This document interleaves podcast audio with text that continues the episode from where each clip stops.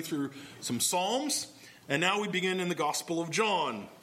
Uh, I think somewhat appropriately here, as we have read these, um, this confession this morning, uh, it talks about the Word of God. Uh, the Word of God, how can it be read by all? Is it uh, how is the Word of God to be read? And uh, the way it uses the word here is uh, probably much different than the way John uses the word here, although there's certainly some similarities. So as we come now, let us read John 1, uh, just verses 1 through 3. In the beginning was the Word, and the Word was with God, and the Word was God. He was in the beginning with God. All things were made through him, and without him was not anything made that was made. The grass withers, the flowers fade, but the word of our Lord stands forever. I wonder if you have a favorite song. I wonder if you have a favorite song, and what about this song? I would be surprised if you don't. Most of us, I think, have favorite songs, one sort or another. I wonder what it is that you like about that song. Maybe it's the melody, the tune. Perhaps it's something that song says. Uh, my wife recently discovered a song uh, that she's been obsessed with, and so we've listened to it about a thousand times over the last few uh, weeks. Uh, and she likes it, I believe, because it reminds her of her grandmother. And there's something about those words that invoke the emotion for her. Uh, I know many of us have favorite hymns. I love the hymn, It Is Well With My Soul. As you read those words, and Lord, haste the day when the face shall be sight, the clouds be rolled back as a scroll, the trump shall resound, and the Lord shall descend, and even so, it is well with my soul. And you get the sense of the wonder of the victory that we have in Christ, because words carry weight. They carry meaning. Words have the ability and the power to build up, or they have the ability and the power to tear down. Words, our words reveal something about us. The way we talk tells others something about us. If you happen, last week we were wandering up in Iowa, and if you heard us talk, they'd be like, well, they're not from around here. Our words showed that to them. At one point, my daughter said, Why are they calling that Coke pop? Words are different, they matter.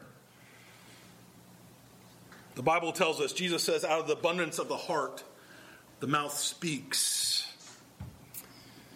Well, in the Gospel of John, we see a, a word here. We're told about the word. But the question we're left is what is that word? But not only what is that word, who is that word? Because this word is personified. It's given being. The Gospel of John is this wonderfully interesting book. If you ever read through the four Gospels, it's completely different than the other Gospels. You have what we call the synoptic Gospels, and if you read through Matthew, Mark, and Luke, there are points where you're like, well, that's exactly what was said, or pretty close to what is said in one of the other Gospels. And John has some of that, but not nearly as much. In fact, if you look at aside from Mark, you have Matthew and Luke, and as they begin the, the genealogy of, or uh, the birth of Jesus, they start with genealogy. That's not where John starts. John is both at the same time uh, very simple and yet has great depth and complexity. Uh, if I was to say to, to, the, to all y'all today, um, tell me a Bible verse you have memorized, I wonder how many people would go to John 3.16. God so loved the world, he sent his only begotten Son, that whoever should believe in him shall have eternal life. It's in John we see the simplicity of a, a verse like that, which is not as simple, I think, as, we often make it. But then we see the complexity of what we see here today. In beginning, in the beginning was the Word, and the Word was with God, and the Word was God. And, how, and you go, well, how can something be with and that thing at the same time? Martin Luther says this this is the unique, tender, genuine chief gospel. Should a tyrant succeed in destroying the Holy Scriptures and only a single copy of the Epistle to the Romans and the Gospel according to John escape, Christianity would be saved. This is a great, wonderful gospel, and we call it the Gospel of John. Uh, nowhere in here does it say that it was written by John. Uh, interestingly, John's name is ever mentioned in this gospel. Uh, we have this guy named the one Jesus loved, or the beloved of Jesus. Um, of the three disciples, the three closest to Jesus, Peter, James, and John, uh, John is not mentioned uh, here. Uh, but if you look at the early church fathers, you look at Irenaeus, uh, who studied under one of John's disciples, uh, he credits to John writing this while in Ephesus. Uh, almost all of the early documents about this subject credit this letter with John. And as we consider his purpose in writing this letter, as we get started, um, we see that it, its purpose is manifold, but I think we can narrow it down to what he says in John 20 31. These are written so that you may believe that Jesus is the Christ, the Son of God, and that by believing you may have life in his name. John, through the inspiration of the Holy Spirit, is giving this gospel to us so that we might believe in the name of Jesus and have life in his name.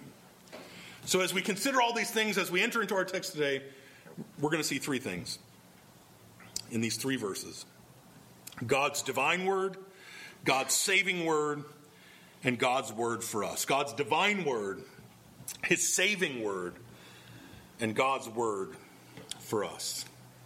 As I've already stated, if you look at the other Gospels, Matthew and Luke start much differently. In fact, I think you looked last week, I didn't get to listen to the whole of the sermon, but I listened to part of it. You looked at the genealogy in Luke. Uh, and for Matthew and Luke, as they begin to talk about the incarnation, they draw this great history of human individuals that Jesus comes from. Uh, they point to the virgin birth. Uh, John starts his gospel much differently. In fact, after you get through this first half of chapter 1, he goes right to John the Baptist. He doesn't really talk at all about the early years of Jesus. But he is telling us where Jesus came from. John is giving us a theological explanation for Jesus coming into the world. In fact, as he begins in John 1 1, you should feel like you've heard this before. In the beginning, God. That's how the Bible starts, right? In the beginning, God. And yet, in the place of God here, John puts the Word. In the beginning was the Word. And it's not that he is replacing God with the Word, because he tells us the Word was with God, and the Word was God. John places Jesus where we expect God to be to show us the deity of Christ. And his deity is seen in three ways his eternal being, his relationship to God, and his divine nature. We begin by looking at his eternal being. In the first century, there were many heresies that arose in the church. As uh, the church was forming, we had many uh, uh, controversies. You had things like, and I'm not going to tell you what these are, you can forget these as soon as you hear them, uh, but you had things like Nestorianism and Eutychianism and um, Apollinarianism, and all of these had to do with the person of Jesus. How do we understand Jesus become man? Uh, one of the most famous of these was a man named Arius, who uh, later what he believed was taught as Arianism. And he said this Jesus was a created being. However glorious, however close to God he was, he was still created, he was not eternal. This was going on in the early life of the church. They were saying Jesus could not be both God and e- or, or man and eternally God. Uh, we still see this today in things like Mormonism uh, and other places. But they question this. And John to this says, No. In the beginning, there was God, and there was this Word. And the Word was with God, and the Word was God. And he argues for both. He is both with God and was God. This person, whoever this word is, has relationship with God. It was by God's word, by this word, that he brought, brought all creation into being. And this has always been the case in the Bible. If you go and you look throughout the Bible and see how God acts, you can go to Psalm 33, by the word of the Lord the heavens were made. Or Psalm 107:20, he sent out his word and healed them and delivered them from their destruction. John wants us to understand the eternality of this word.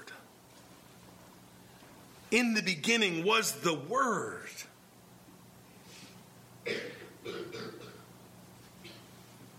He was in the beginning with God. All things were made through him, and without him was not anything that was made. And as we'll, we continue through the Gospel of John here, and we're not going to, we'll see it in the coming weeks, we find out, well, who is that word? We see John the Baptist, who's not that word, but tells about that word. We see about that word that became flesh and dwelt among us.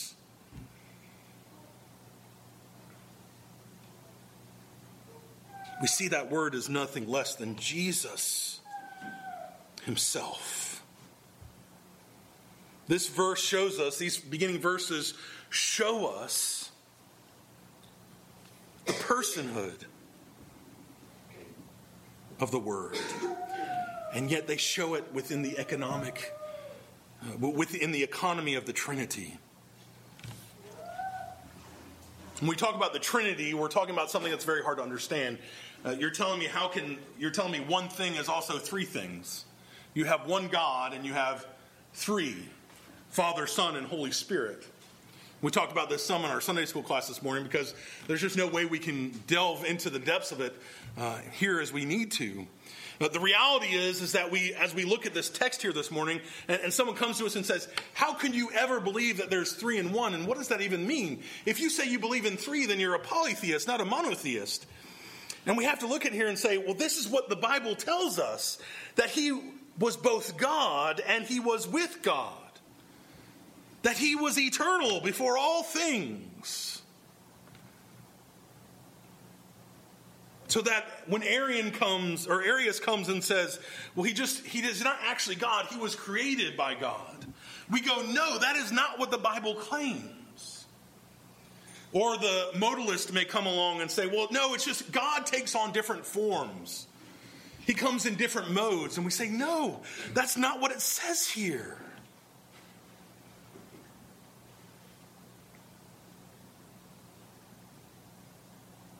He is God. Is a key part of our Christian confession.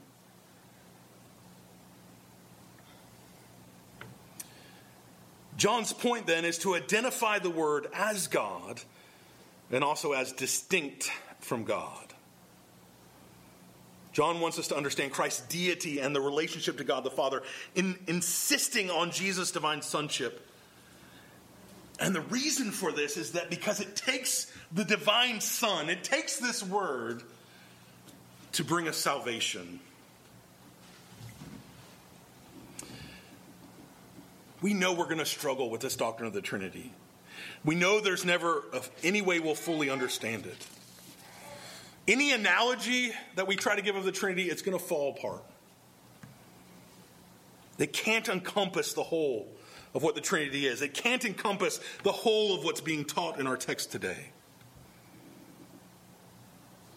But it is a key part of our confession that Jesus has always been that he has shared in perfect fellowship with the Father before all creation. That Jesus willingly takes on this role as Son. That, as Paul tells us in Philippians, he did not consider equality with God a thing to be grasped, but that, that humbled himself, taking on the form of a servant. The Word made flesh is what we needed so that we could be reconciled to God. And this is our second point God's saving word. Jesus is the divine word, but he is also the saving word. One of the things John does here, and, and we don't we miss this if we're not familiar with our history, is tie this idea of Jesus uh, with Greek thought of the day. Uh, logos was something that before Jesus even came was so entrenched in Greek thinking. Around the sixth century um, before uh, Jesus, you had philosophers like Her- Heraclitus. I'm probably saying his name wrong. Um, and he said something like this The world is never the same. You can't step into the same river twice. How then can there be order to the world? And his answer was the Logos. It was the word or reason of God. And this fascinate, fascinated the Greek mind that there was some sort of Logos out there that gave order and purpose to the world. Plato said this It may be that someday there will come forth from God a word, a Logos, who will reveal all mysteries and make everything plain. Jesus is that divine word that makes everything plain. He was, or excuse me, we are made in the image of God, and only as we know God and do His will do we find meaning and joy. And we can only know God as we look at Jesus, the divine word made flesh, through the inspiration or through the working of the Holy Spirit. Because we had a great problem. We were alienated from God. We were separated from God because of our sins. And the divine word, the saving word, comes and gives us the answer we need. I was reading a commentary, and there was this uh, example to, to help talk about this, and I don't often take from commentaries these things, but I really liked it. It was a story of Henry Ford. Henry Ford, who, of course, built the great uh, assembly line pumping out cars, uh, he had his line break down. And none of those who could try to work on it could fix it. And so he called in a man by the name of Charlie Steinmetz, who built the line for him. He come in, he tinkers for about 10 minutes, and he fixed it. And then he sent Henry Ford a, a bill for $10,000. During that time, that's roughly about a bill for $120,000 today. And Ford kind of wrote him back and said, Don't you think that's a little much for just 10 minutes of tinkering? And so he sent him another bill back that said this $10 for tinkering, $9,909 for knowing where to tinker. Jesus knew how to fix the problem of this broken world because he knew where to tinker. And he knew where to tinker because he made it. He fixed the whole world by shedding his own blood for our sins. This was the whole purpose of the incarnation on the Word becoming flesh. Jesus coming and restoring order to a fallen world. We go all the way back to, to, Genesis, and He was the Word by which all things were created. As God spoke, the Word did. He brought order to the universe. He orders history. He orders our salvation. He comes as the word that knows all our needs.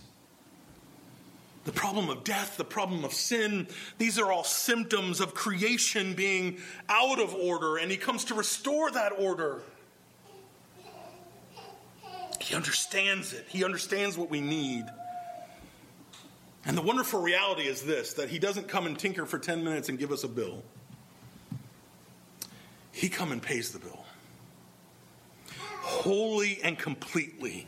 The bill that we owed, he paid with his own blood and brings us back into right standing with the Father. What we see in this passage today is that this word who was in the beginning, the Word that was with God and the Word that was God, this Word through which all things were made, this word through which out there was nothing out there that was made, he is God's word for us. We all reveal ourselves through our words. We all reveal ourselves through our words. You can know something about our character through our words. God is revealing himself to you through his word. God is revealing himself to you through his divine word. If you want to know what God is like, look to Jesus.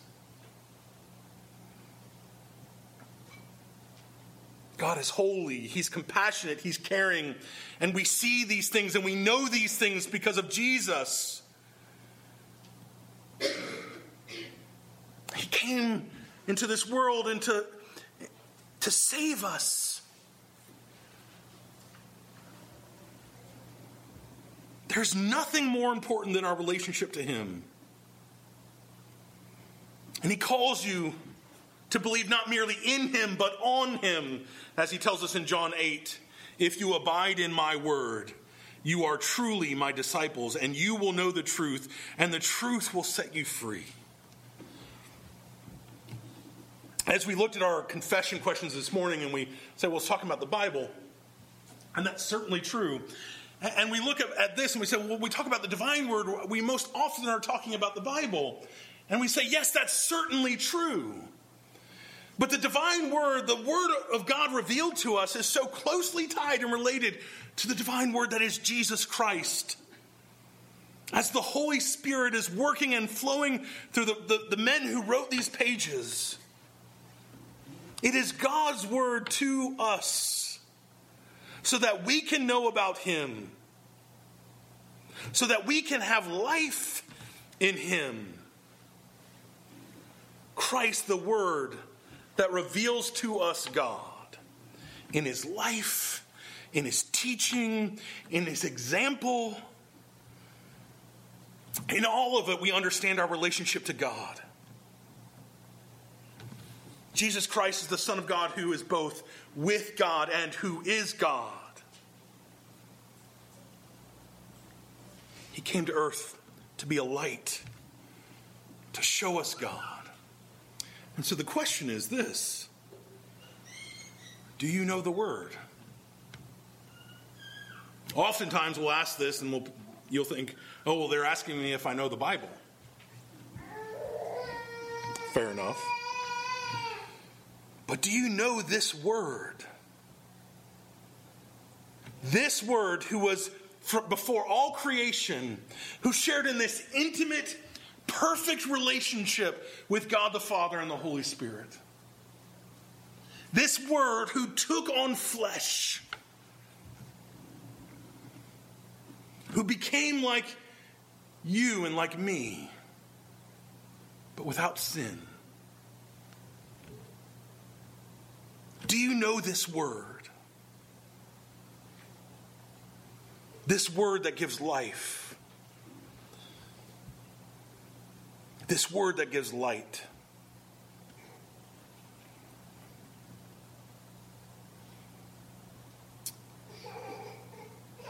John starts here because it is such an important question. Do you know the Word? Do you know Jesus? I think understanding John as we go forward, it, it makes John 3.16 all that more important, doesn't it? For God so loved the world that he sent his word, his only son, so that we might have life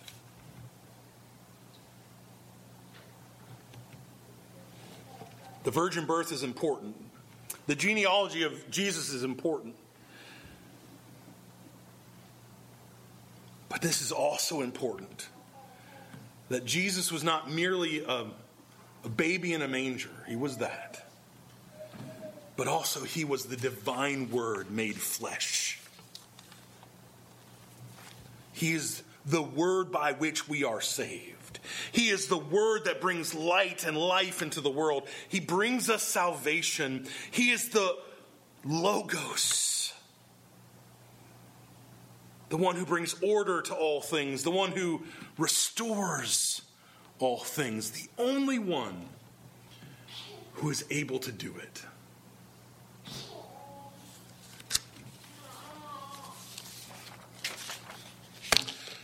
That's a bit of a Christmas story for you, huh? It's not the Christmas story we tend to think about. It's not Jesus in a manger. It is that. It's the words we sung this morning. O come, O come, Emmanuel. Ransom captive Israel. Jesus comes and ransoms us. I love that. It's, it's always odd singing Christmas songs outside of Christmas, isn't it? It shouldn't be, but it feels odd.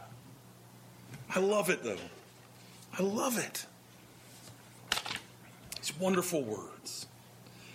Because our proper response should be rejoice, rejoice, Emmanuel, God with us, shall come to us, and he has come to us. And if you are in Christ, then he is in you. And if he if you are not, then come and know know this Emmanuel, God with us. And rejoice. Rejoice in what he has done for you. Let's pray. Oh, Father, we thank you for your word. Not just the words we have here on page, but we thank you for Jesus. Emmanuel, God with us. Lord, in the coming weeks, as we continue to look in, at this unfolding of John here, and he tells us so much more about Jesus. Oh Lord, would we see him and know him more and more? Oh Lord. And would you kindle again that fire or spark it for the first time in our hearts and in our minds? A love for Jesus and all that he has done. We ask and pray this in his holy name. Amen.